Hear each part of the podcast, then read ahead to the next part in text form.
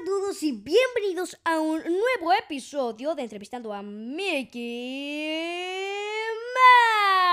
Mouse, el célebre ratón más famoso y conocido de los dibujos animados. Con ustedes, Mickey Mouse.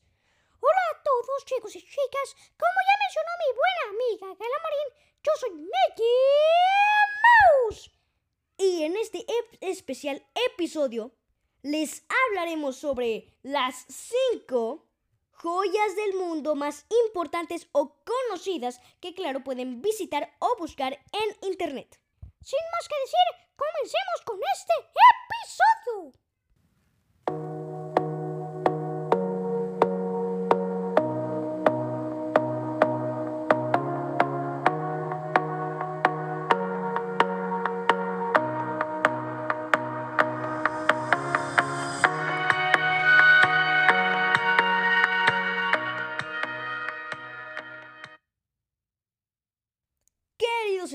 Bienvenidos a un episodio más de esta serie que sé que a ustedes les encanta, en la cual hablamos sobre lugares turísticos. Cierto, pero antes de comenzar con el top, quiero agradecer a todas las personas que escuchan este podcast. Un saludo grande a todos esos países que están agrandando esta familia. ¿Qué es el podcast? Ahora sí, vamos con los puestos que se nos va el tiempo. Vamos con el puesto número 5 y en ese puesto está el Kremlin, un lugar que es una joyita. Se encuentra en Rusia. Cierto, ahora les hablaré un poco sobre sus características físicas. El Kremlin es un lugar bastante grande. Es un castillo ruso lleno de colores y magias formas geométricas que le dan vida a ese lugar. Cierto, me encantaría ir a Rusia, pero no quiero que se me caigan las orejas. Tranquilo, Mickey. Vamos con el puesto número 4. La Torre Eiffel. Oui, j'adore la Torre Eiffel. Y aunque mi francés no se compara con la hermosura de la Torre Eiffel, ¿Sabían que el creador de ese hermoso monumento fue el mismísimo creador de la Madre Libertad?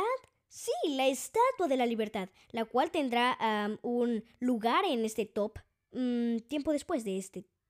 Exacto, la Torre Eiffel es un monumento hermoso, grande y cualquiera que la vea se quedaría perplejo. Vamos con el puesto número 3. En el puesto número 3, como les dijimos en algunos minutos pasados de este podcast, hablaremos sobre la Madre Libertad. Sí, como lo dije anteriormente, ah, la Estatua de la Libertad es una estatua creada por el mismísimo arquitecto Eiffel con el mismo apellido de la torre que se encuentra en París, France. Es una estatua hecha de cobre con una corona en la cima. No estoy segura si es una corona o un sombrero. Es picudo. Cierto, es un gran misterio. En su mano izquierda lleva una antorcha que simbólicamente simboliza em, la libertad. Vamos con el puesto número 2, uno de mis favoritos. Y es que los puestos de este podcast han sido basados en las ocho maravillas del mundo, que de hecho alguna vez fueron nueve. Ahora sí, revelaremos el puesto número 2. El puesto número 2 se lo lleva Chichen Itza. Sí, un lugar hermoso que se encuentra en la península de Yucatán. Chichen Itza es una pirámide que los mayas olmecas o los antiguos pobladores de este hermoso lugar, llamado Estados Unidos Mexicanos, tiene una anomalía hermosa. ¿Puedes decirme cuál es, Mickey? Por supuesto. cada año los mayas o los yucatecos, perdón, reciben la primavera de una manera hermosa. Y es que el sol se posiciona en un lugar específico en donde da la impresión de que hay una serpiente. Cierto, y gracias a la forma triangular de la pirámide, da la impresión de que está bajando de ella. Y ahora sí, vamos con el puesto número uno. Y estoy muy seguro de que este ah, monumento se recibe con los brazos abiertos. Y estoy hablando nada más y nada menos que de la bellísima Torre de Pisa. Sí, mucha gente la confunde con el alimento redondo que se come en el ya mencionado país, Italia. Pero no es nada que ver. Una torre inclinada que da la impresión de que se está cayendo es algo increíble. ¿No lo crees, Gala? Sí, eh, no sé, ni siquiera me imagino cómo el arquitecto creador de esa hermosura eh, logró la posición accidentada o tal vez intencional de ese monumental y arquitectural, pues monumento. Exacto.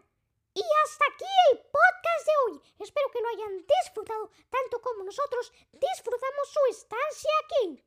Y antes de que se vayan, recuerden que el 22 y el 23 de diciembre estaremos subiendo episodios navideños y festivos, para que no lo olviden. Serán siete en total, durarán cinco minutos y hablaremos sobre tradiciones navideñas y otras cosas muy geniales. Ahora sí, hasta la próxima, queridos espectadores. Escrito y dirigido por Gala Marín.